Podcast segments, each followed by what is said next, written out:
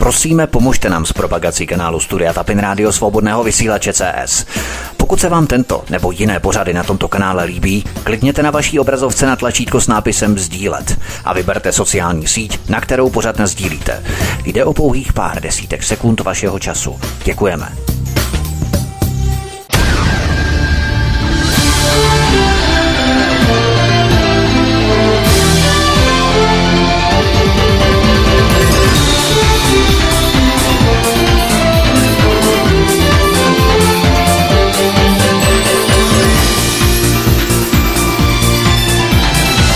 Příjemný, krásný, dobrý večer, dámy a pánové, milí posluchači od mikrofonu svobodného vysílače a nebo na kanále Odyssey vás zdraví. Vítek, vítejte při poslechu druhé epizody zvoudílné série Tajná síť Gladio.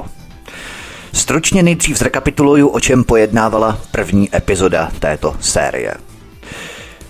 Pověděli jsme si, jak byly jednotky sítě Gladio po celé západní Evropě začleněné do struktur NATO, jak je řídili američané – to znamená, jakou měli strukturu, zázemí, logistiku, podporu a také kdo je cvičil. Jednak britské SAS a americké zelené barety. Začal jsem v lůně největšího teroristického režimu na planetě, kterým je Amerika. Pokračoval jsem Velkou Británií a také jsem pokračoval sítí Gladio v Itálii. Kdo jste, milí posluchači, neslyšeli první díl, prosím, abyste měli návaznost, určitě si ten první díl poslechněte. Pojďme na první kapitolu Francie. Německá armáda provedla invazi do Francie, kterou po několik let okupovala. 14. června 1940 padla Paříž. Zatímco pravicová část francouzské vojenské a politické elity pod vedením generála Filipa Peténa spolupracovala s Hitlerovou okupační armádou a vytvořila fašistickou vládu ve Vyši, Francouzský generál Charles de Gaulle vytvořil v Londýně francouzskou tajnou službu BCRA. Agenti této francouzské tajné služby BCRA byli do Francie vysazovaní na padácích a své tajné mise plnili za cenu velmi vysokých ztrát. Svým posláním, výcvikem a vybavením byla BCRA, která byla zrušená ještě před koncem války, předchůdkyní francouzské tajné armády. Po invazi v Normandii 6. června 1944 a osvobození Francie pod vedením Spojených států vstoupil generál de Gaulle triumfálně znovu do Paříže a stal se premiérem. Generál Petain, který spolupracoval s Hitlerem, byl odsouzený k trestu smrti, poté omilostněný a doživotně uvězněný. S koncem druhé světové války se zrodila čtvrtá francouzská republika mezi lety 1945 až 58, která se vyznačovala značně nestabilní politickou a vojenskou situací. Na levici byla velmi populární francouzská komunistická strana PCF. Na pravici vyšističtí kolaboranti v armádě a mocné skupiny ve francouzské podnikatelské společnosti odmítali, aby se komunisté dostali k vládě.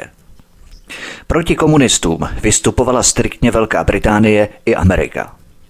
Proto, podobně jako v Itálii, pokračovala i ve Francii po roce 1945 tajná válka zhruba v linii PCF a komunistických odborů na jedné straně proti CIA a části francouzského politického, vojenského a policejního aparátu na straně druhé. 21. října 1945 proběhly ve Francii volby, ve kterých zvítězil tábor komunistů a socialistů. Navzdory jejich vítězství jim premiér de Gaulle odmítl přepustit klíčová ministerstva a posty ve vládě. To tvoří příliš interní politické záležitosti, kterým je zbytečné se více dohloubky věnovat pro náš účel – po rezignaci de Gaulle se konaly další volby ve Francii 10. listopadu 1946, kde opět zvítězili komunisté. Americký velvyslanec ve Francii, Jefferson Kefrey, zarytý antikomunista, týden co týden posílal alarmující zprávy americkému prezidentovi Harry Trumanovi do Bílého domu. Washington a americké tajné služby byly přesvědčené, že PCF musí být napadená a poražená v tajné válce. Z iniciativy amerických a britských speciálních jednotek SAS byla ve Francii pod krycím názvem Plán Blue, modrý plán, vytvořena tajná armáda. Jejím úkolem bylo tajně zabránit mocné komunistické PCF v nástupu k moci. Puňky tajné armády se brzy rozšířily po celé Francii. Zapojeno bylo mnoho agentů a důstojníků tajné služby DGER.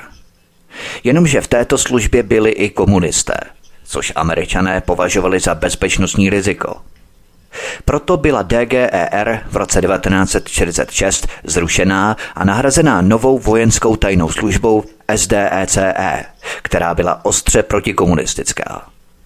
Tím prohráli komunisté důležitou bitvu v tajné válce ve Francii, protože SDECE e se stala jejich nejnebezpečnějším protivníkem. Jenomže modrý plán praskl a byl zveřejněný.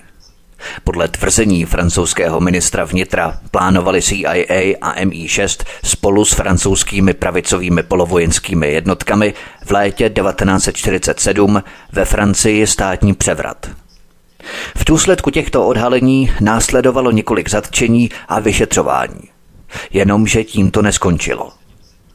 Když v roce 1949 vzniklo NATO s ústředím v Paříži, Tajná služba SDECE e svou protikomunistickou tajnou válku úzce koordinovala právě s NATO. Francouzská rozvědka SDECE e otevřela v dubnu 1951 stanici ve Washingtonu. Tím vzniklo francouzské Gladio.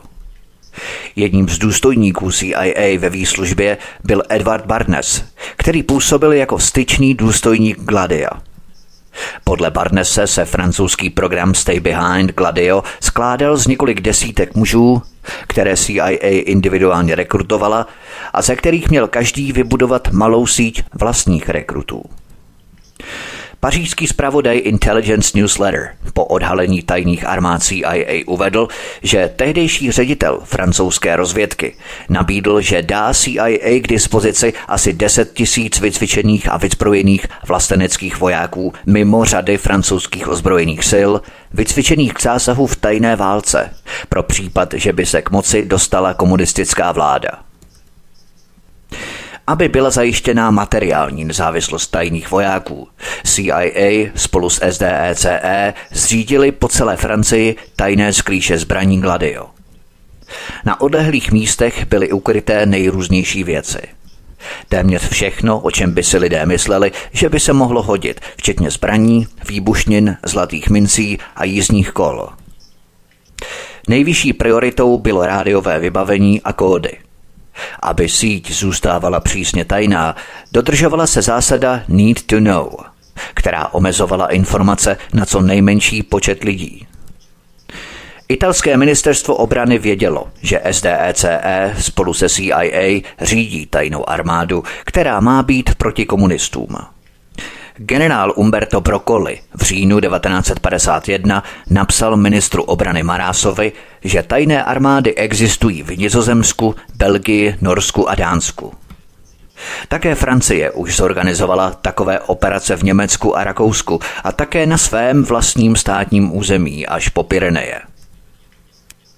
V době skandálu Gladio v roce 1990 francouzský tisk odhalil, že francouzští členi sítě Gladio absolvovali výcvik v používání zbraní, manipulaci s výbušninami a pozorování a používání vysílaček. Jedno výcvikové středisko se nacházelo nedaleko Orleansu na jih od Paříže ve výcvikovém středisku v pohoří Pyreneje poblíž francouzsko-španělských hranic. Druhé bylo v Kalovi, na severním pobřeží francouzského středomorského ostrova Korzika, poblíž italského velitelství Gladio na ostrově Sardínie. Potom nastal chaos ohledně Alžírska a Severní Afriky na konci čtvrté republiky, což tvoří zase příliš podrobné záležitosti pro naše účely. Když bylo v roce 1949 založené NATO, jeho ústředí bylo vybudované ve Francii – Francie tak byla obzvláště zranitelná vůči tajné válce NATO a CIA, jak si stěžoval de Gaulle, neboť spolu s NATO sídlilo v Paříži také tajné velitelské centrum Gladio. To odhalil italský dokument zvláštní jednotky SIFAR a operace Gladio z června 1959. Pro Bílý dům a Washington bylo obrovským šokem, když se de Gaulle v únoru 1966 rozhodl postavit Spojeným státům na odpor a nařídil NATO a Američanům, aby své vojenské základny ve Francii buď předali pod francouzskou kontrolu, nebo je zrušili. Spojené státy a NATO na toto ultimátum nereagovaly. Na Češ de Gaulle 7. března 1966 spektakulárním rozhodnutím vyřadil Francii z vojenského velení NATO a celou organizaci NATO i s jejími agenty pro tajné akce z francouzského území vyhostil. K hněvu Washingtonu a Pentagonu se Evropské velitelství NATO muselo přestěhovat do Belgie. Pojďme na další kapitolu Španělsko. Ve Španělsku se boj militantní pravice proti komunistům a levici neodehrával tajně, ale jako otevřená brutální válka, která trvala tři roky a vedla k celkovému počtu 600 tisíc obětí. Španělská občanská válka začala 17. července 1936. Totiž vojenský převrat generála Franka a jeho spolupracovníků přišel potom, co 16. února 1936 zvítězila ve volbách levicová reformní vláda. Zatímco v Řecku v roce 1967 vojenský převrat nastolil moc ozbrojených sil za méně než 24 hodin, ve Španělsku v červenci 1936 byl odpor civilistů proti vojenskému převratu tak masivní, že republika bojovala tři roky, než byla nastolená vojenská diktatura pod vedením Franka. Boj byl dlouhý a intenzivní nejen proto, že se velké skupiny španělského obyvatelstva chopily zbraní proti španělské armádě, ale také proto, že se spontánně sformovalo 12 tzv. mezinárodních brigád, které měly utužit republikánský odpor proti Frankovi. Idealističtí mladí muži a ženy z více než 50 zemí světa se v jedinečném okamžiku v dějinách válečnictví dobrovolně přihlásili do mezinárodních brigád, které nakonec čítali asi 30 až 40 tisíc členů. Většinu z nich tvořili dělníci, ale vlakem do Španělska se vydali také učitelé, zdravotní sestry, studenti a básníci – Španělští socialisté a komunisté spolu s mezinárodními brigádami nakonec nedokázali Frankův převrat zastavit, protože Hitler a Mussolini fašistického generála podporovali, zatímco vlády Velké Británie, Francie a Spojených států se rozhodly nezasahovat. Obávali se španělského komunismu více než španělského fašistického diktátora. A tak mlčky souhlasili se smrtí Španělské republiky.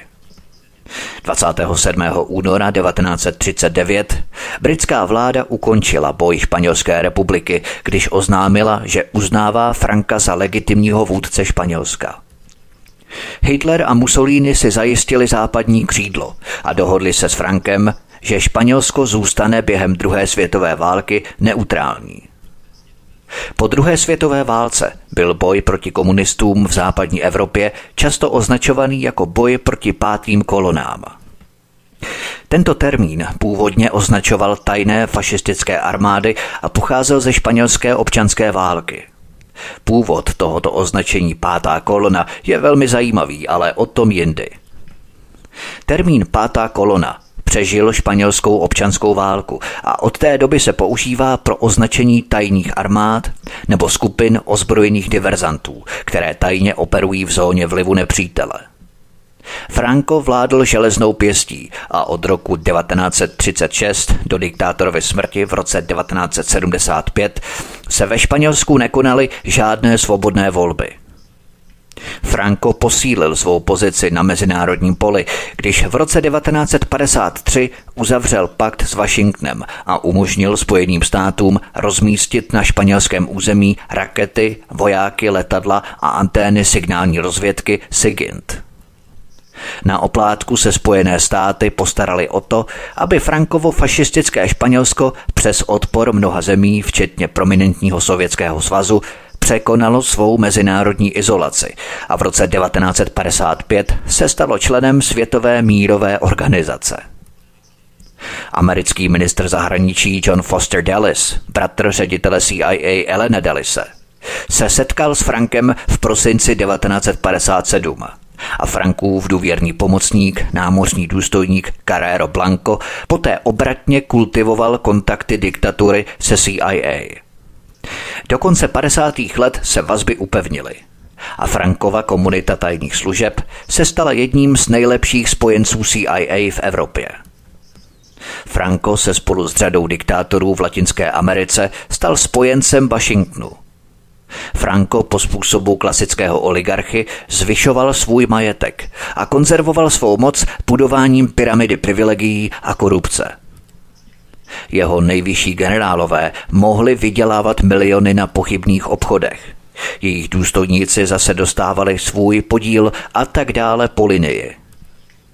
V tomto rámci Vojenský aparát a tajné služby nekontrolovatelně vzkvétaly a zabývali se obchodem se zbraněmi, drogami, mučením, terorem a protiterorem. V roce 1950 vyšlo najevo, že segmenty španělských tajných služeb společně se CIA řídili španělskou buňku Gladio v Las Palmas na španělských kanárských ostrovech v Atlantiku. Základna v Las Palmas byla zřízená už v roce 1948 a působila po celá 60. a 70. léta. Tuto výcvikovou základnu na Kanárech řídili američtí instruktoři. Tuto skutečnost potvrdil v roce 1990 italský plukovník Alberto Volo. Na stejném místě existovalo také americké zařízení SIGINT – Frankova diktatura sloužila jako bezpečné útočiště pro mnoho pravicových teroristů, kteří se účastnili tajné protikomunistické války v západní Evropě. Italský pravicový extrémista Marco Pocan člen italské pravicové organizace Ordine Nuovo, v lednu 1984 prozradil soudci Felici Casonovi, který později odhalil tajnou armádu Gladio, že se ve Španělsku v posledních letech Frankovy vlády usídlila celá kolonie italských fašistů. Více než 100 kompliců uprchlo z Itálie poté, co kníže Valerio Borghese 7. prosince 1970 zorganizoval neofašistický pokus o svržení italské vlády – Pravicoví extrémisté, ke kterým patřil sám Borgéze, se přeskupili ve Španělsku pod vedením známého mezinárodního pravicového teroristy Stefana Delekiaje, který během převratu se svými muži obsadil ministerstvo vnitra. Ve Španělsku se Stefano de Lequiaje spojil s pravicovými extrémisty z dalších evropských zemí, včetně například bývalého nacisty Otto Skorcenyho. Z Korcény byl zaměstnaný Frankovou tajnou službou jako bezpečnostní poradce. Najal proto Stefana de Lequiaje, aby se zaměřil na Frankovi odpůrce ve Španělsku i v zahraničí. Stefano de Lequiaje provedl více než tisíc krvavých útoků, včetně odhadem 50 vražd. Tajná válka ve Španělsku se vyznačovala atentáty a teroristickými činy – Členové tajné armády Stefana Delekiajeho, včetně italského pravičáka Alda Tiseje, se později italským soudcům přiznali, že během svého španělského exilu sledovali a zabíjeli antifašisty jménem španělské tajné služby. Po Frankově smrti v roce 1975 se Stefano de Lequiaje rozhodl, že Španělsko už není bezpečným místem a odešel do Chile – tam ho pravicový diktátor Pinochet, dosazený CIA, naverboval, aby pronásledoval a zabíjel čilské opozičníky v rámci operace Condor po celé Jižní Americe. Stefano de Lequiaje, narozený v Itálii v roce 1936, zůstává nejznámějším teroristou, členem tajných armád, které tajně bojovaly proti komunismu v Evropě i v zahraničí. Pravicový terorista zůstával nebezpečím pro levicová hnutí po celém světě, ale po útěku ze Španělska se na starý kontinent vracel jenom zřídka s výjimkou roku 1980 kdy byl italskou policií podezřívaný, že se vrátil do Itálie, aby provedl krvavý masakr na boloňské železnici. Ve věku 51 let byl tento nedotknutelný terorista nakonec zatčený 27. března 1987 v hlavním městě Venezuely Caracasu místní tajnou službou. Jen o několik hodin později byli na místě přítomní agenti italské tajné služby a CIA. Když Franco nejasně očekával konec svých dnů, povýšil v červnu 1973 svého styčného důstojníka CIA a mistra tajných služeb Carrera Blanca na post španělského premiéra. Přesto byl Blanco kvůli své brutalitě nenáviděný velkou částí obyvatelstva. V prosinci téhož roku najel svým autem na minu nastraženou ETA a byl rozmetaný. Španělská a francouzská teroristická organizace ETA, bojující za nezávislost Baskicka, se atentátem na Blanka stala nebezpečným nepřítelem státu. Nicméně Španělsko dlouhou dobu poskytovalo Američanům právo umístit na svém území americké jaderné rakety a ve svých přístavech vojenské lodě a ponorky – Španělsko se stalo oficiálním členem NATO v roce 1982, ale italský generál Sevala prozradil, že neoficiální kontakty probíhaly mnohem dříve. Španělsko, jak se generál vyjádřil, nevstoupilo do dveří, ale přišlo oknem. Španělská tajná armáda se například v březnu 1973 na pozvání Spojených států zúčastnila v německém Bavorsku cvičení Gladio Stay Behind, kterému velily americké síly v Evropě. Posloucháte druhou epizodu z dvoudílné série Tajná síť Gladio od mikrofonu svobodného vysílače nebo na kanále Odisí Váltravý Vítek. Písnička je před námi a po ní pokračujeme. Hezký večer, pohodový poslech.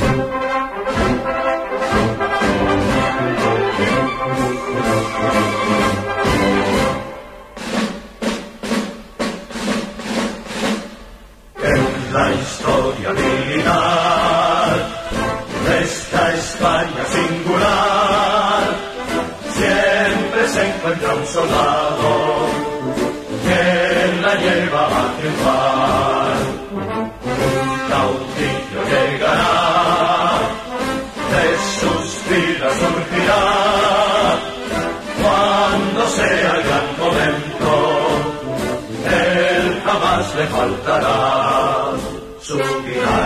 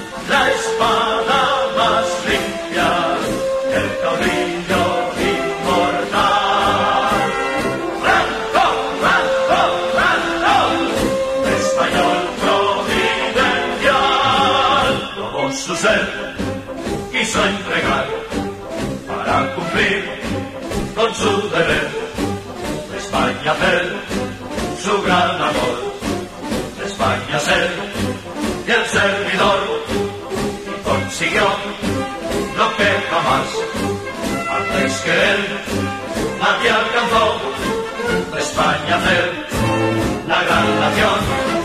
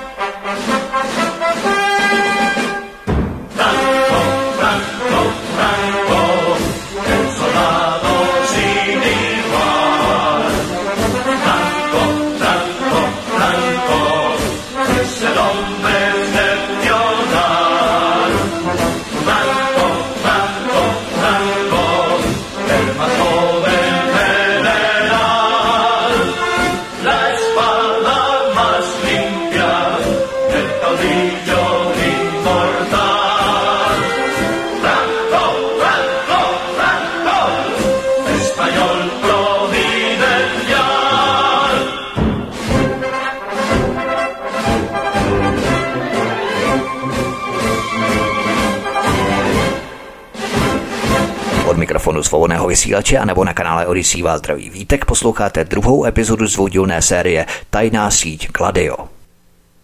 Pojďme na další kapitolu Portugalsko. Jak jsem zmínil, zemí, kde operovaly jednotky sítě Gladio, bylo 14. Kdybych měl každý stát probírat podrobně, tento pořad by byl jednak nudný a jednak příšerně dlouhý. Proto budu další země probírat jenom bez kratce. V květnu 1926 provedl generál Gomez da Costa v Portugalsku vojenský převrat, zrušil ústavu i parlament a změnil zemi v diktaturu. Po něm se k moci dostal diktátor Salazar. Během španělské občanské války Salazar podporoval vojáky a zásobami pravicového diktátora Franka v sousedním Španělsku. Poté se oba diktátoři ve strategickém pravicovém spojenectví, které účinně chránilo velké části západní fronty, zaručili Hitlerovi a Mussolinimu, že Portugalsko zůstane neutrální i během druhé světové války. Existence tajných armád napojených na CIA a NATO v Portugalsku byla poprvé odhalená v roce 1990 po odhalení italského Gladia Stay Behind – Mezinárodní tisk odhalil, že v Portugalsku jedna Lisabonská rozhlasová stanice oznámila, že buňky sítě spojené s operací Gladio působily v 50. letech na obranu pravicové diktatury doktora Salazara. Portugalský deník O Jornal informoval ohromené publikum v zemi, že tajná síť vybudovaná v lůně NATO a financovaná CIA, jejíž existenci nedávno odhalil Giulio Andreotti, měla v 60. a 70. letech v Portugalsku pobočku. Jmenovala se Aginter Press a podílela se na vražedných operacích v Portugalsku i v portugalských koloniích v Africe. Tuto tajemnou a brutální organizaci podporovala CIA a řídili ji evropští pravicoví důstojníci, kteří s pomocí PIDE verbovali fašistické bojovníky. Vyšetřování italského senátu týkající se Gladia a tajné války a masakrů v Itálii odhalilo, že italští pravicoví extrémisté byli také vycvičeni agenturou Aginter Press. Aginter Press, jak konstatovala italská zpráva o Gladiu, byla ve skutečnosti informačním centrem přímo napojeným na CIA a portugalskou tajnou službu, které se specializovalo na provokační operace. Pojďme na další kapitolu. Belgie. Za druhé světové války byla Belgie poražená a obsazená německými vojsky. Belgická vláda byla nucená uprchnout do Londýna a zůstala v exilu až do osvobození Evropy spojeneckými vojsky. Během exilu v Londýně navázala belgická vláda a armáda úzké vztahy s Brity, když oba národy spolupracovali za účelem vytvoření tajných armád v okupované Belgii. Od léta 1942 Britové zřídili v Belgii sklady zbraní a postavili a vycvičili tajnou armádu.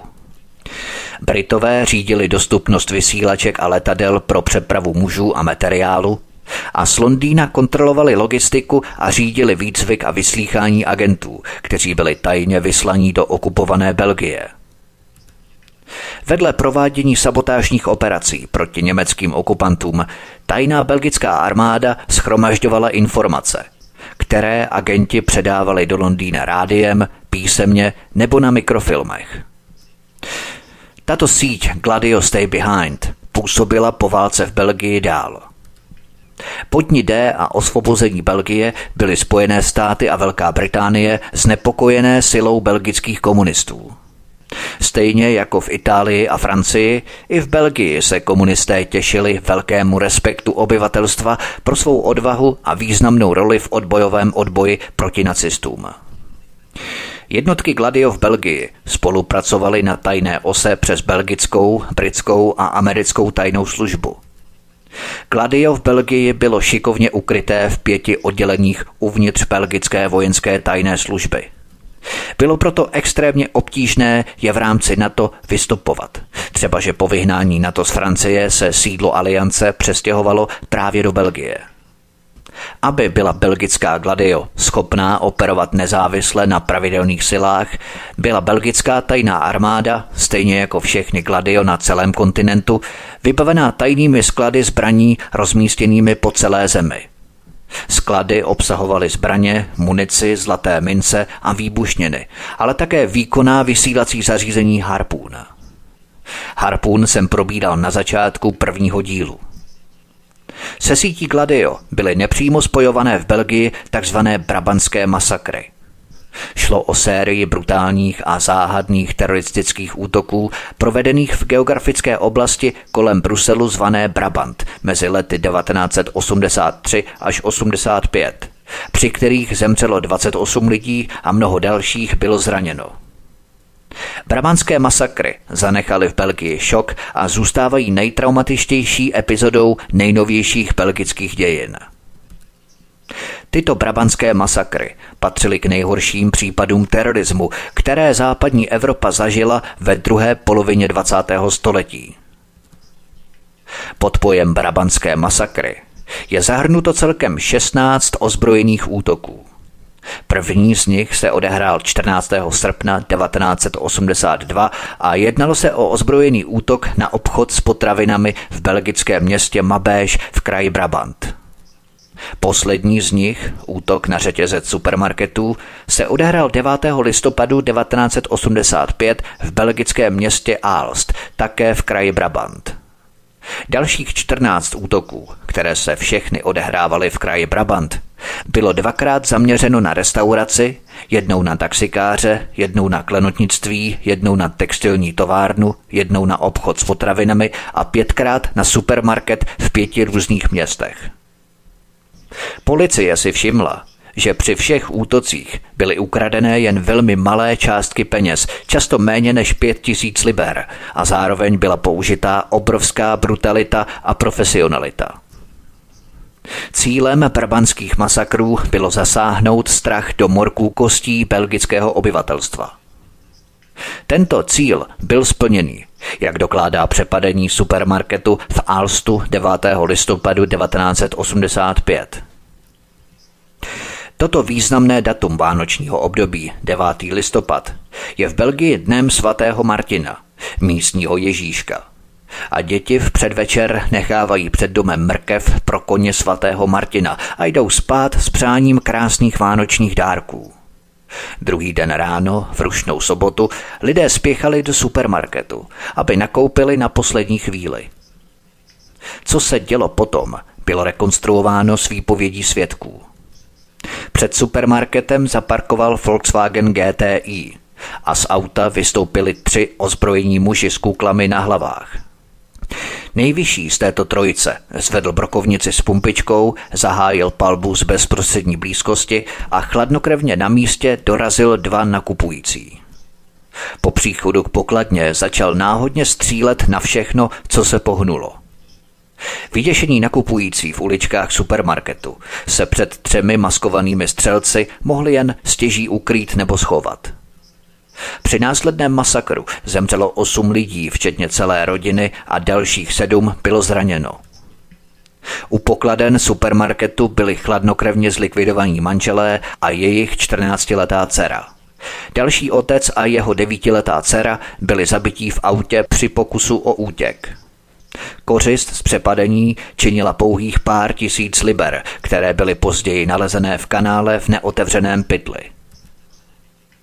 Vrahové beze stopy uprchli a od té doby nebyli identifikovaní, zatčení ani souzení. Aktéři této série, známé jako Brabantské masakry, zůstávají dodnes neznámí. Svědci a odborníci se shodli na tom, že tyto masakry nebyly dílem drobných zločinců, ale krvavými operacemi elitních profesionálů.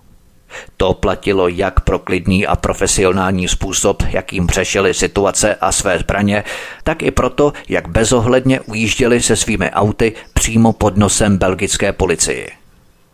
Vždycky operovali ve velmi malých skupinách. Nejvyšší muž, přítomný také v Alstu, kterému svědci a novináři začali říkat obr, se při útocích znovu a znovu objevoval, dával rozkazy a střílel ze své brokovnice italské výroby. Brutalita byla jejich poznávacím znamením. Navzdory rozsáhlým vyšetřováním nebyli Gladio Stay Behind přímo spojovaní s těmito brabanskými masakry. Belgičtí ministři obrany a vnitra nebyli ochotní prozradit jména teroristů ani třem vybraným soudcům. Měli tedy co tajit. O brabanských masakrech jsem schromáždil obrovské množství materiálů, ale pro naše účely by to bylo příliš zabíhání do podrobností. Pojďme na další kapitolu Nizozemsko. Stejně jako v sousední Belgii vznikla i v Nizozemsku tajná armáda Stay Behind Gladio na základě okupačních zkušeností země z druhé světové války. Během války navázali nizozemci a Britové důvěrné vztahy a Londýn radil nizozemcům při reorganizaci jejich zničeného a chaotického aparátu tajných služeb. Nizozemci po válce pěstovali tajné kontakty jak s britskou MI6, tak i americkou CIA. Nizozemská centrála Gladio Stay Behind byla zřízená v Americe se souhlasem CIA. Další tajná nizozemská exilová základna byla zřízená ve Španělsku, kde tehdy vládl fašistický diktátor Franco. Pojďme na další kapitolu. Lucembursko. Lucembursko vstoupilo do NATO při jeho založení v roce 1949 a poté byly tajné sítě Gladio v Lucembursku koordinované vojenskou aliancí.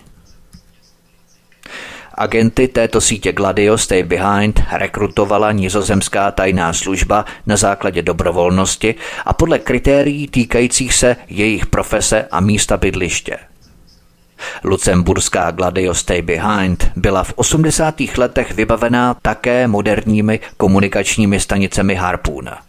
Tyto osoby, řízené prostřednictvím rádiového spojení, měly za úkol plnit tajné mise na vlastní nebezpečí a v kontextu nepřátelské kontroly oblasti. Pojďme na další kapitolu. Dánsko. Dánská tajná pobytová armáda Gladio Stay Behind nesla krycí název Absalon. Absalon bylo jméno středověkého dánského biskupa, který s mečem v ruce porazil ve středověku Rusy. Velká bronzová socha Absalona na koni v bojové výstroji dodnes stojí v dánském hlavním městě Kodaň.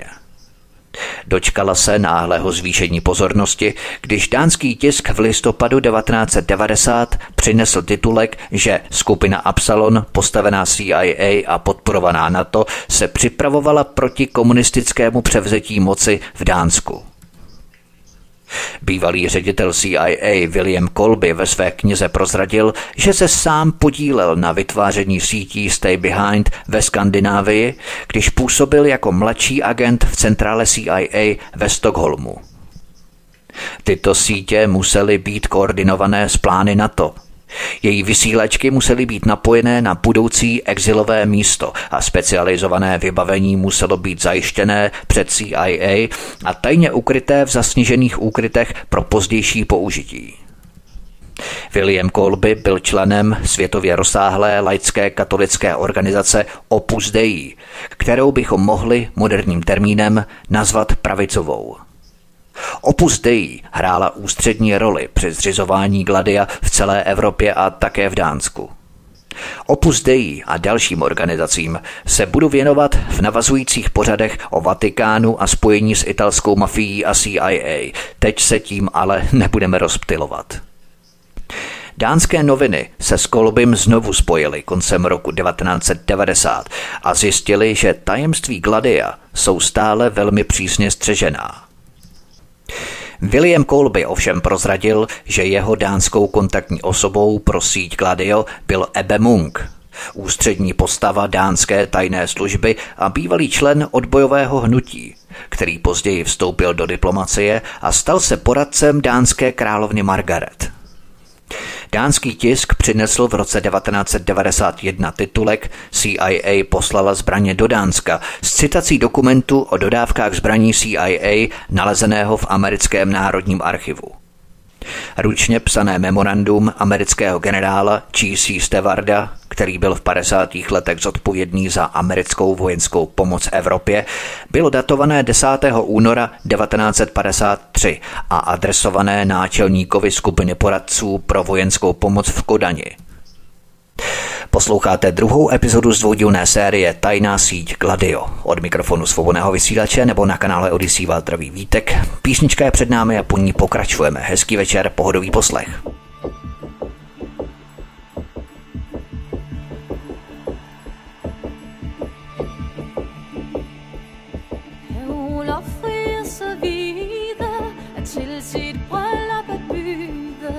Stansen, den går så gennem London Og da han kom i London så grøn En elver dansker så let og skøn Stansen, den går så let gennem London Den elver dronning rækker hånden frem Kom Olaf, Olaf, træd danse med mig Stansen, den går så let gennem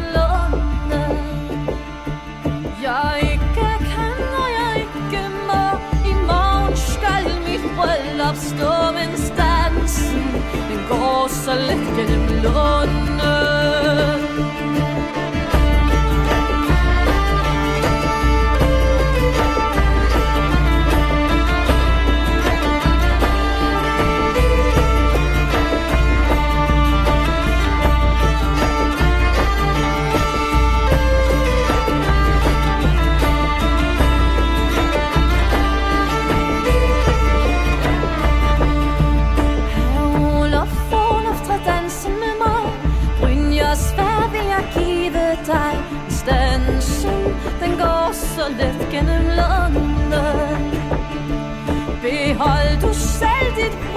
Brynjers svær Jeg rider til min festende kær Men stansen, den går så let gennem London og vil du ikke blive hos mig? Sod og sygdom skal følge dig.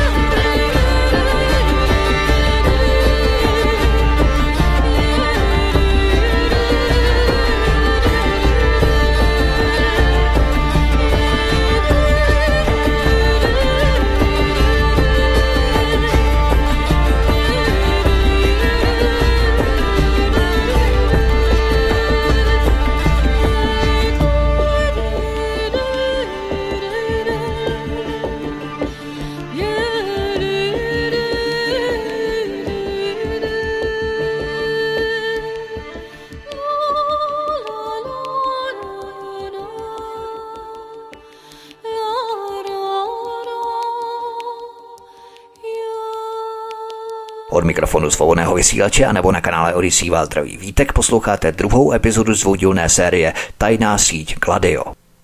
Pojďme na další kapitolu Německo. Zakládání organizací Stay Behind v zemi NATO začalo už krátce po skončení druhé světové války. Po porážce Německa v roce 1945 byly chaotické poválečné podmínky ideální pro založení Stay Behind spojenými státy. Jako okupační mocnost kontrolovaly americké armády území společně s francouzskými, britskými a sovětskými jednotkami v jejich zónách. Kdo jste poslouchali můj trojdílný cyklus Utajení démoni nacismu, tak už víte, že Spojené státy tajně verbovaly bývalé nacisty do německé pobytové sítě.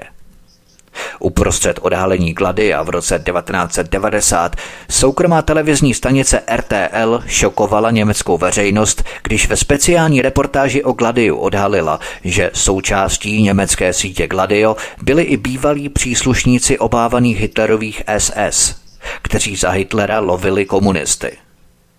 Přísně tajná zpráva generálního štábu americké armády z 28. března 1949 Overall Strategic Concept zdůrazňovala, že Německo má vynikající potenciál a vycvičených mužů jak pro podzemní, tak pro tajné armádní zálohy jednotek Stay Behind.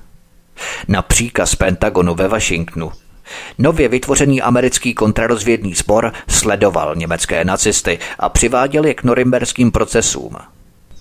Tento americký kontrarozvědný sbor také tajně verboval vybrané pravicové extrémisty pro protikomunistickou armádu. Byli zachráněni prominentní nacisté jako Klaus Barbie, zvaný řezník z Lyonu, ale také Reinhard Gehlen – CIA a Galenova síť ORG podepsali kontakty o spolupráci a do Německa byl vyslaný vysoký důstojník CIA James Critchfield. James Critchfield monitoroval Galenovu službu a dbal na to, aby mu byla vždy předená jména 150 nejvyšších důstojníků Galenovy služby. Pro každého z nich CIA vytvořila složku. Německá tajná služba tak byla pevně v rukou Američanů. Když v roce 1990 vypukl skandál Gladio, Nejmenovaný bývalý spravodajský pracovník NATO vysvětlil, že tajná akční složka CIA pod vedením Franka Weissnera za účelem vytvoření německé tajné armády začlenila do svého programu špionážní složku, kterou řídil Hitlerův šéf špionáže Reinhard Gehlen. To je dobře známo, protože Gehlen byl duchovním otcem Stay Behind v Německu a jeho role byla v západoněmeckému vůdci Konrádu Adenaurovi známá od samého počátku. Podle nejmenovaného důstojníka NATO americký prezident Harry Truman a německý kancléř Konrad Adenauer podepsali v květnu 1955 s Američany tajný protokol o vstupu západního Německa do NATO – v tomto dokumentu bylo dohodnuto, že západoněmecké orgány se zdrží aktivního právního stíhání známých pravicových extremistů. V Německu byla v roce 1952 odhalená jedna z amerických sítí ovládaných nacisty s názvem Bund Deutscher Jugend a její pobytová Technischer Dienst. Právě bývalý nacista Klaus Barbie hrál vedoucí úlohu při zakládání této německé Gladio Stay Behind. Jako první byla odhalená buňka Stay Behind v Hesensku, ale ukázalo se, že Gladio operovali i v dalších spolkových státech v Německu. V květnu 1955 se Německo stalo členem NATO – Přesně tak, jako ostatní pobytové tajné armády, byla německá síť prostřednictvím tajné služby BND začleněná do plánování tajné neortodoxní války NATO. Pojďme na další kapitolu Řecko. Italská vojska Benita Mussoliniho zaútočila v roce 1940 na Řecko, ale byla poražená masivním odporem řeckého obyvatelstva. Hitler, který Mussoliniho neúspěch sledoval s nelibostí, vyslal v roce 1941 svá německá vojska, která zemi dobila a předala jí pod kontrolu mocností osy. Řekové opět zorganizovali masivní odbojovou operaci a po celou dobu války se německá armáda potýkala s velkými problémy, jak udržet zemi pod kontrolou. Stejně jako v Itálii a Francii, i v Řecku dominovaly nejsilnější odbojové organizaci proti fašistické okupaci komunisté. ELAS, Lidová osvobozenecká armáda, byla založená z iniciativy komunistické strany Řecka KKE několik měsíců po německé invazi.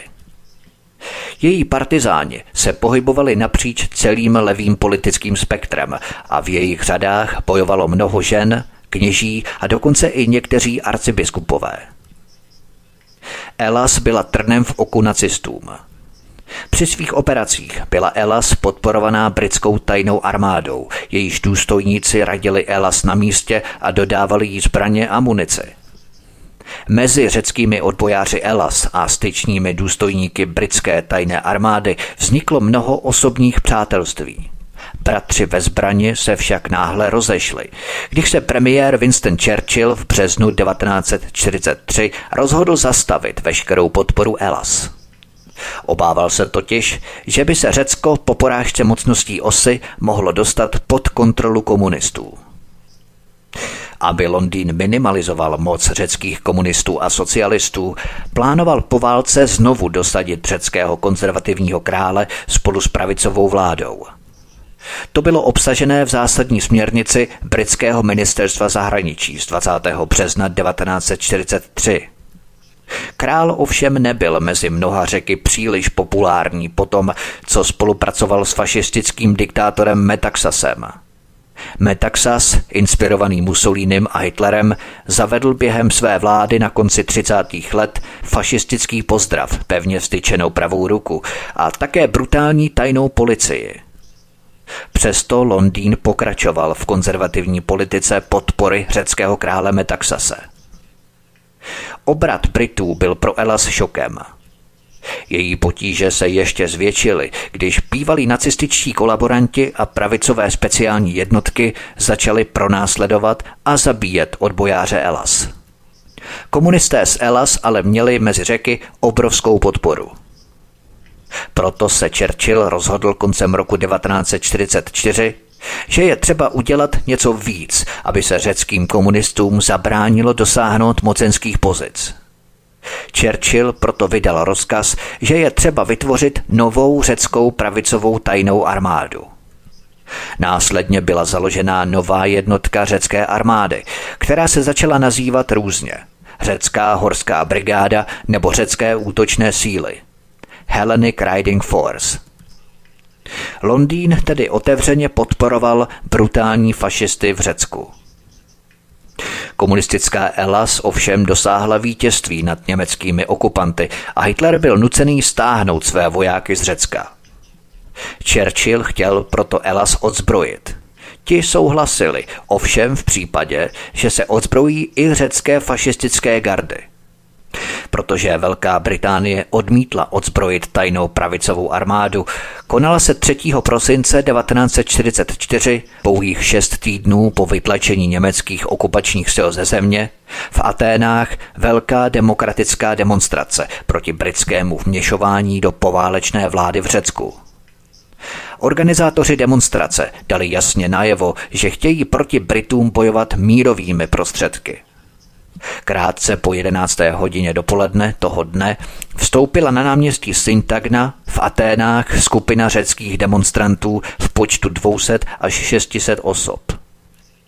Mezi lidmi v této skupině byly i svátečně naladěné ženy a děti. Na náměstí je přivítala řada ozbrojených mužů.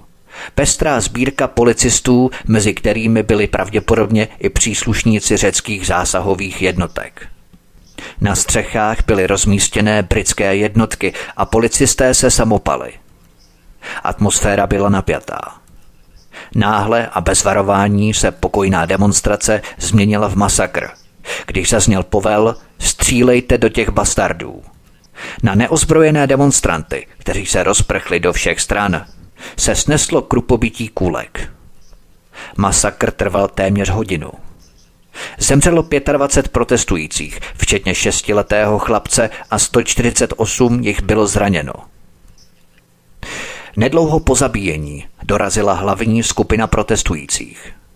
V projevu pozoruhodné zdrženlivosti 60 tisíc řeků uspořádalo zcela pokojné, emotivní a slavnostní schromáždění mezi mrtvolami svých kolegů.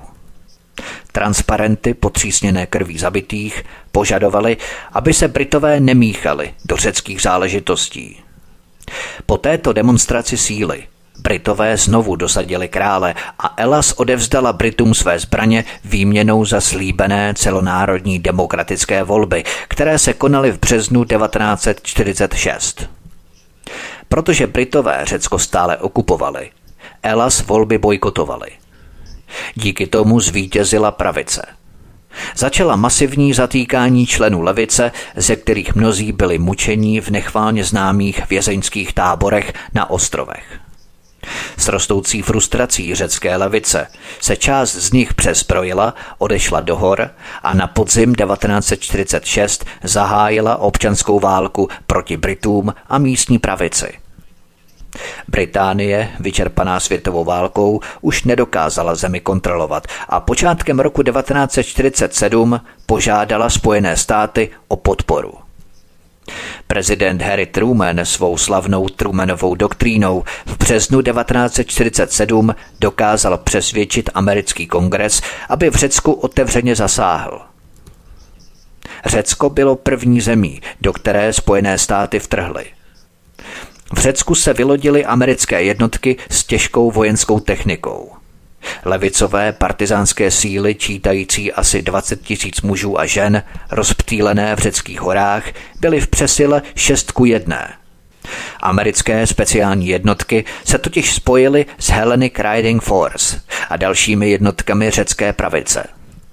Když si Stalin uvědomil, že občanská válka v Řecku by mohla vést ke konfrontaci velmocí, byla Jugoslávie v roce 1948 vyloučená ze sovětského bloku načež dodávky zbraní pro řecké partizány ustaly. Jejich situace se stávala zoufalou, protože řecké útočné síly operující pod velením Američanů byly výborně vybavené a nabývaly na síle. Američané tajně zahájili operaci Torch a k porážce řeckých partizánů použili chemickou válku, když na Řecko svrhli tisíce litrů na palmu. Opět americká demokracie v praxi – Koncem roku 1948 se řecký odboj, který na domácí půdě porazil německé nacisty i britské jednotky, zhroutil. Konec občanské války znamenal naprosté vítězství řecké pravice a jejího patrona Ameriky. CIA investovala do tajné řecké armády miliony a poblíž hory Olymp ve východním a středním Řecku vybudovala celý komplex chat a výcvikových středisek. Tady se příslušníci Hellenic Riding Force učili od instruktorů CIA nejrůznějším dovednostem, včetně lyžování, parašutistického výcviku a potápění. Po celém Řecku bylo vybudováno asi 800 tajných skladů zbraní, zatímco tajná armáda údajně čítala až 1500 důstojníků. Do nich bylo třeba okamžitě naverbovat dalších 2,5 tisíce a Hellenic Riding Forces tvořilo 3500 elitních vojáků. Řecko-americkým důstojníkem CIA, který hrál hlavní roli při vytváření a řízení tajné řecké armády, byl Thomas Karmesines. Thomas Karmesines zřídil pobočku CIA v Řecku, která se nacházela v Aténách v pátém patře světlé monolitické budovy Taimion, kousek od náměstí Syntagna. Během několika let čítala pobočka CIA více než 100 agentů na plný úvazek. Většina z nich byla řecko-amerického původu, jako sám Karamesines – a Atény se postupně staly centrem všech aktivit CIA na Balkáně a Blízkém východě až po Irán. Thomas Karamesines byl v roce 1958 přeložený do Říma, kde jako šéf pobočky CIA řídil italské Gladio v boji proti italským komunistům. CIA měla osvědčené důstojníky, které točila a rotovala na potřebných místech. Řecko vstoupilo do NATO v roce 1952 a do té doby se sformovalo do mimořádně spolehlivého spojence klienta Spojených států. Bylo dobře integrované do systému NATO. CIA a řecká tajná armáda spolupracovali na společném vedení, výcviku a vybavení tajné armády Hellenic Riding Force pod vedením polního maršála Alexandra Papagose. Tajná armáda CIA byla nejcennějším přínosem pro ovlivňování politické situace v Řecku. Řečtí důstojníci byli velmi hrdí na to, že byli vybraní do speciální jednotky poté, co absolvovali speciální výcvik v zahraničí. Řecká tajná armáda byla prostřednictvím CIA napojená také na NATO a na pobytové velitelské centrum v Bruselu. Členové této řecké tajné armády Gladio byli vyškoleni CIA ve vojenských postupech – Většina polovojenských skupin se cvičila ve dvou táborech. Jeden poblíž Volosu a druhý nahoře Olymp. Po úvodních výcvikových sezeních tyto skupiny cvičily v izolovaných oblastech na ostrově Pindoš a v horách poblíž Floriny – Stejně jako všechny tajné armády v západní Evropě řízené CIA, byly i řecké jednotky vybavené lehkými zbraněmi ukrytými ve zbrojních sklíších. Tyto partizánské skupiny byly vyzbrojené automatickými zbraněmi a také malými horskými minomety. Tyto zbraně byly uložené na několika místech. Většina vojenských zásob byla ukrytá v zemi a v jeskyních. Každý člen těchto polovojenských skupin věděl, kde jsou tyto zbraně ukryté, aby se mohl sám bez rozkazu zmobilizovat na určené místo. Tajná spolupráce mezi americkou tajnou službou, řeckou armádou a řeckou vládou byla opakovaně potvrzovaná v tajných dokumentech, o jejíž existenci se řecká veřejnost s jistým překvapením dozvěděla během odhalení Gladia v roce 1990. Patřil k ním dokument o řecké tajné armádě z 25. března 1955, který za CIA podepsal americký generál Trescott, náčelník generálního štábu řecké armády Konstantin Dovas a také řecký premiér Alexandr Papagos. 3. května 1960 zúčastněné strany znovu potvrdili dohodu o řecké tajné armádě. Nikoho jistě nepřekvapí, že CIA a skupiny Gladio hrály také roli v řeckém plukovnickém puči v roce 1967. Skupina Gladio se podílela na kampani teroristických bombových útoků, ze kterých byla obvinovaná levice. Proto se dva dny před zahájením volební kampaně dostala vojenským pučem k moci chunta vedená Georgem Papadopoulosem, členem řecké spravodajské služby KIB. George Papadopoulos byl od roku 1952 na výplatní listině CIA. Tím vyvrcholilo období, kdy Řecko postihla zdivočelá spravodajská služba a stínová vláda s pravomocemi mimo kontrolu oficiálních politických vůdců Řecka.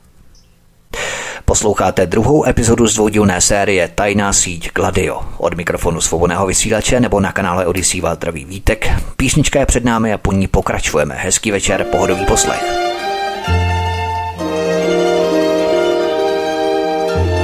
Tenas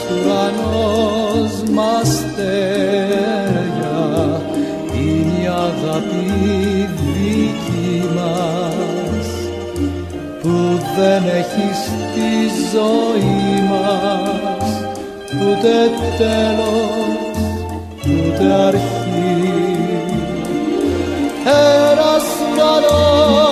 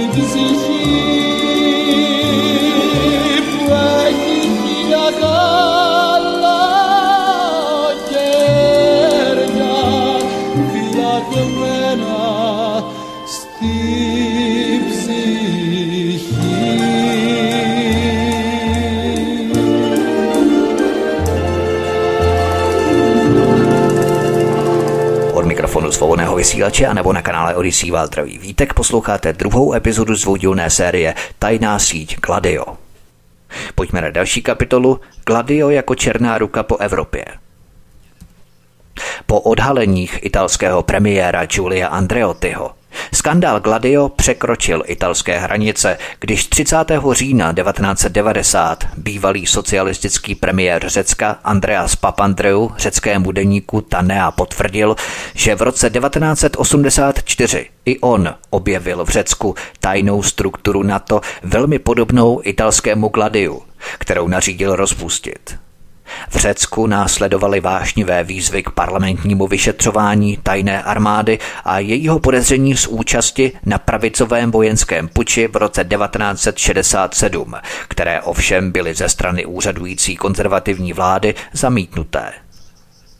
Z Řecka se skandál přehnal do Německa, kde 5. listopadu 1990 poslanec za zelené Manfred Such, který se o skandálu dozvěděl z německého deníku TAS, oficiálně požádal německou vládu Helmuta Kohla, aby se vyjádřila k podezření na neexistenci struktur Gladio v Německu. Zatímco německé ministerstvo obrany zvažovalo strategii, jak žádost vyřídit, soukromá televizní stanice RTL šokovala německou veřejnost, když ve speciální reportáži o Gladiu odhalila, že součástí německé sítě Gladio byli bývalí příslušníci Hitlerových zvláštních jednotek SS. V Belgii 7. listopadu 1990 večer vystoupil socialistický minister obrany Guy Koeme před zaskočenou veřejností, když potvrdil, že tajná armáda napojená na NATO existovala i v Belgii. Prohlášení vydal s nepřímým odkazem na masakry v Brabantu v 80. letech, během kterých byli lidé zastřeleni tajnými muži v černém v několika supermarketech. Už jsem to probídal před nějakou dobou dnes. Ve Francii se vláda socialistického prezidenta François Mitterranda snažila vyhnout dalším rozpakům, když 9. listopadu 1990 jeden nízký úředník prohlásil, že ve Francii byla tajná armáda už dávno rozpuštěná. Kromě toho generál Konstantin Melnik, šéf francouzských tajných služeb v letech 1959 až 62, v předním francouzském deníku rozšířil fámu, že francouzské Gladio bylo pravděpodobně rozpuštěné už po Stalinově smrti v roce 1953 a určitě už neexistovalo v době, kdy byl de Gaulle prezidentem Francie, tedy po roce 1958.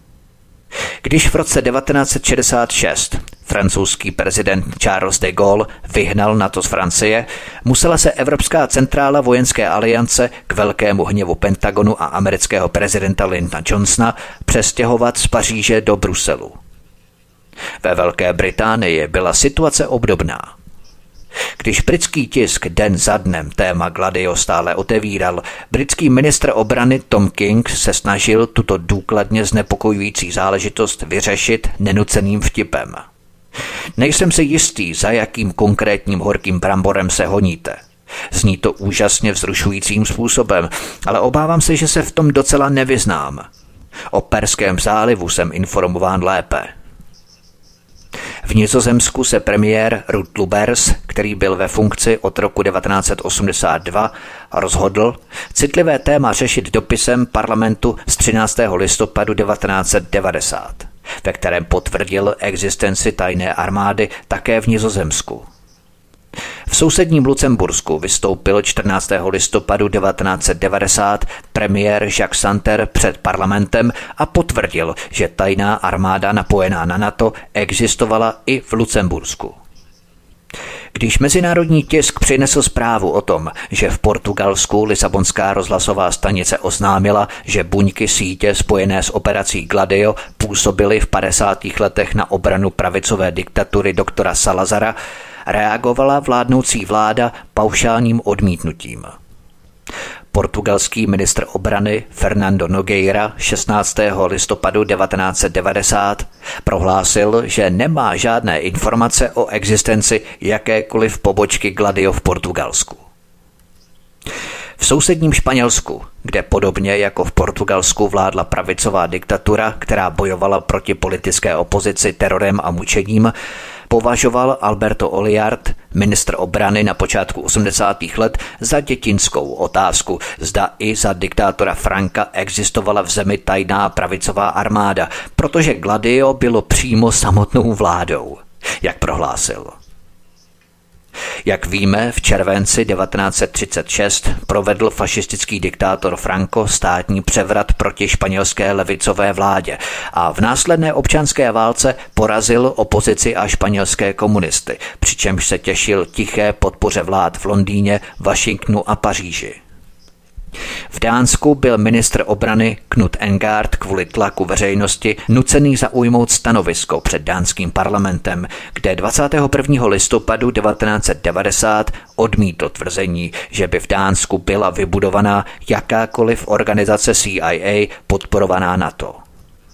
V Turecku zaujala vládnoucí elita k otázce Gladio stanovisko 3. prosince 1990, kdy generál Dogan Beazit prezident operačního oddělení turecké armády a generál Kemal Ilmas, náčelník tureckých speciálních sil, potvrdili tisku existenci tajné armády NATO v Turecku řízené oddělením speciálního boje.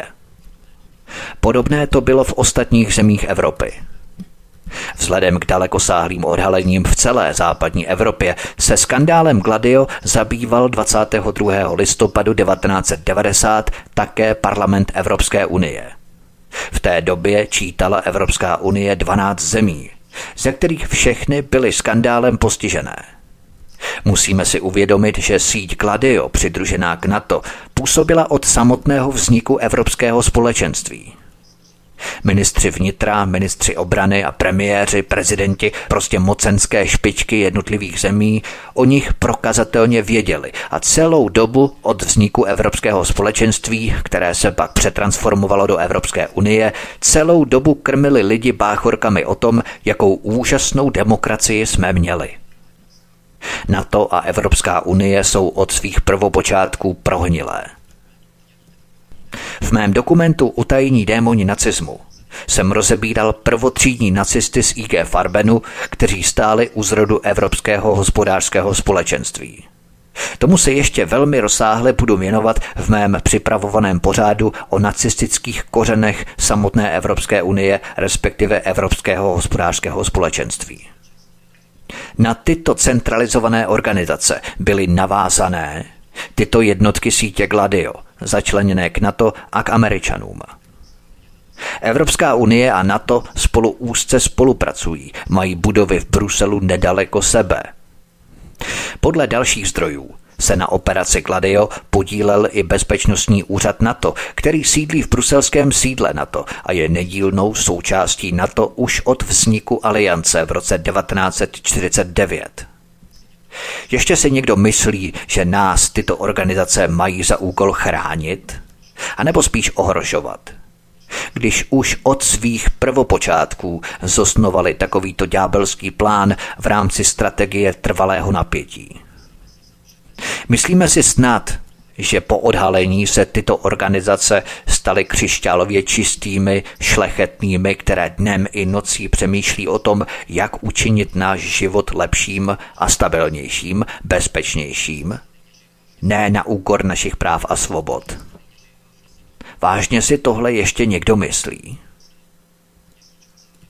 Pojďme na poslední kapitolu, závěr, trvalá strategie napětí.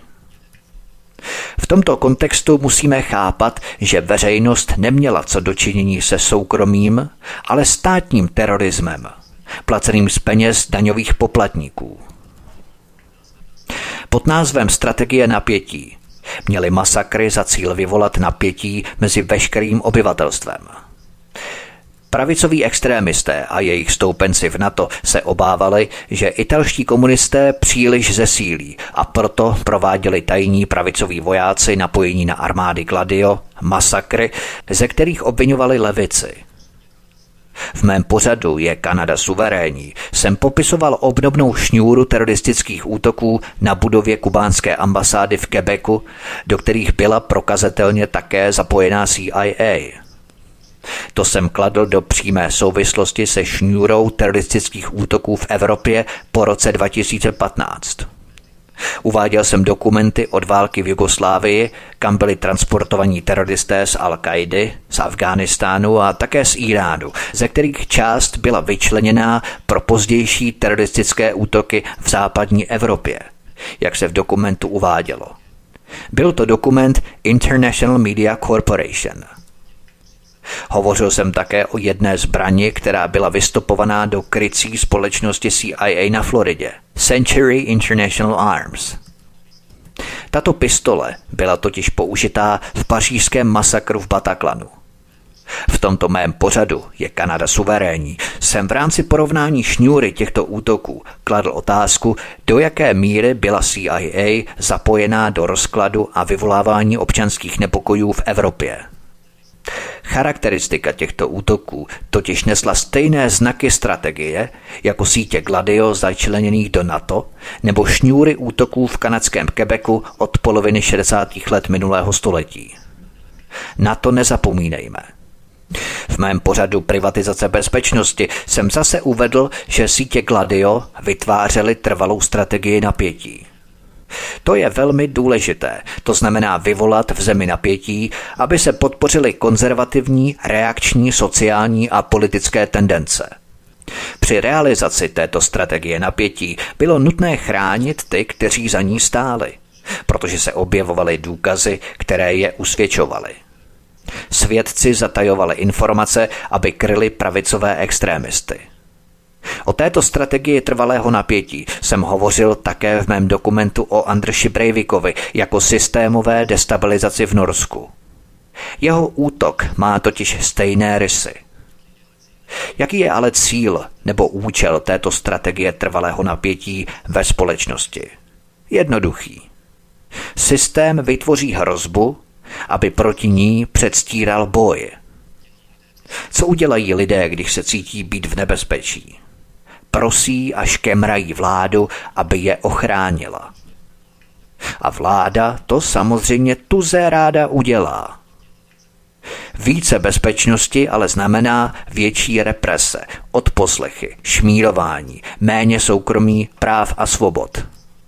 Jednoduše více totální kontroly vlád nad občany. Západní systém vytvoří hrozbu, aby předstíral před občany, že proti této hrozbě bojuje. Řešil jsem to také v mém dokumentu CIA na Ukrajině. Princip otrávené studny nebo samoolizující se zmrzlinový kornout. Například pravicový terorista Vinci Guerra vyprávěl, cituji. Museli jste útočit na civilisty, na lidi, ženy a děti, nevinné lidi, neznámé lidi, vzdálené jakékoliv politické hře – Důvod byl prostý. Měli donutit tyto lidi italskou veřejnost, aby se obrátili na stát a požádali o větší bezpečnost. To je politická logika, která se skrývá za všemi masakry a bombovými útoky, které zůstávají nepotrestané. Protože stát sám sebe nemůže odsoudit nebo prohlásit za odpovědného za to, co se stalo. Konec citace. Tajná armáda sítě Gladio byla napojená na NATO a řízená Američany. Pravicový terorista Vinci Guerra během soudního procesu v roce 1984 vysvětlil, že se jednalo o tajnou organizaci, superorganizaci se sítí komunikací, zbraní a výbušnin a s muži vycvičenými k jejich použití. Systémový terorismus. Proto vždycky ve svých pořadech opakuji, že největšími teroristy jsou naše západní vlády. To by bylo všechno, milí posluchači, k druhému dílu Tajné sítě Gladio. Já doufám, že se vám pořad líbil. Já samozřejmě v pátrání budu pokračovat i dál. Podíváme se také na Turecko, šedé vlky, atentát na papeže Jana Pavla II., protože to s Gladiem přímo souvisí a také zamíříme do Vatikánu a na napojení na italskou mafii a samozřejmě CIA. Mám tady samozřejmě hromadu a mraky materiálů se jmény, vazbami, organizacemi a tak dále. Musím to všechno popřekládat, nastudovat, zpracovat a tak dále. To samozřejmě zabere spoustu, spoustu času. Nicméně budu rád, když mě prosím jakýmkoliv způsobem podpoříte, když budete tento pořad sdílet na sociálních médiích, kamkoliv, jakkoliv, maximálně, eh, když se budete snažit o to, aby se ten pořad dostal mezi co nejvíce lidí, mezi co nejširší publikum, o to vás velmi prosím a také vás prosím, pokud budete třeba lajkovat nebo třeba vkládat vaše komentáře, postřehy, návrhy, dojmy a nebo nějaké třeba další vaše informace, jak jsem vás prosil třeba i v předchozím dílu, protože informací není nikdy dost.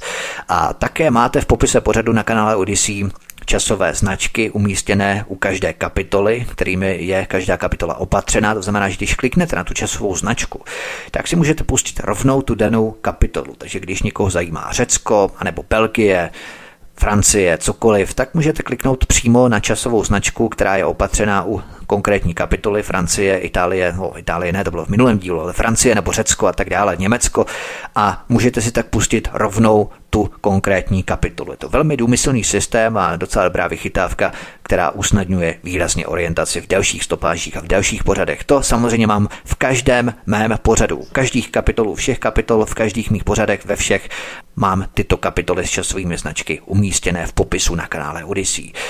To by bylo všechno, mějte se moc krásně, milí posluchači, od mikrofonu svobodného vysílače nebo na kanále Odyssey vás zdraví Vítek. Přeju vám hezký zbytek dne a příště se s vámi opět těším na slyšenou.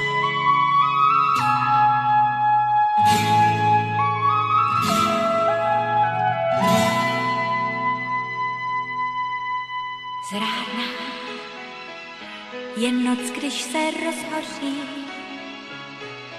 a měsíc táboří na špicích střech.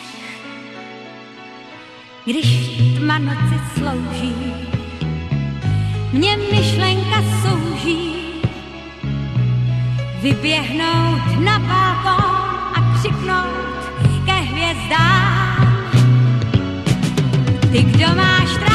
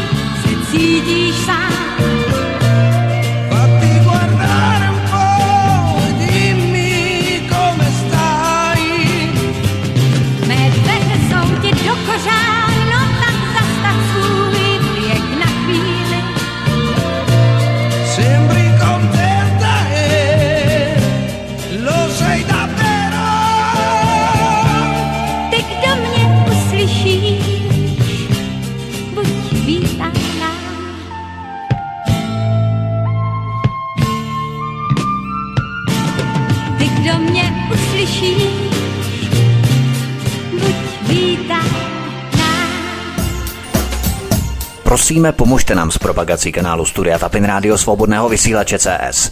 Pokud se vám tento nebo jiné pořady na tomto kanále líbí, klikněte na vaší obrazovce na tlačítko s nápisem Sdílet a vyberte sociální síť, na kterou pořád sdílíte. Jde o pouhých pár desítek sekund vašeho času. Děkujeme.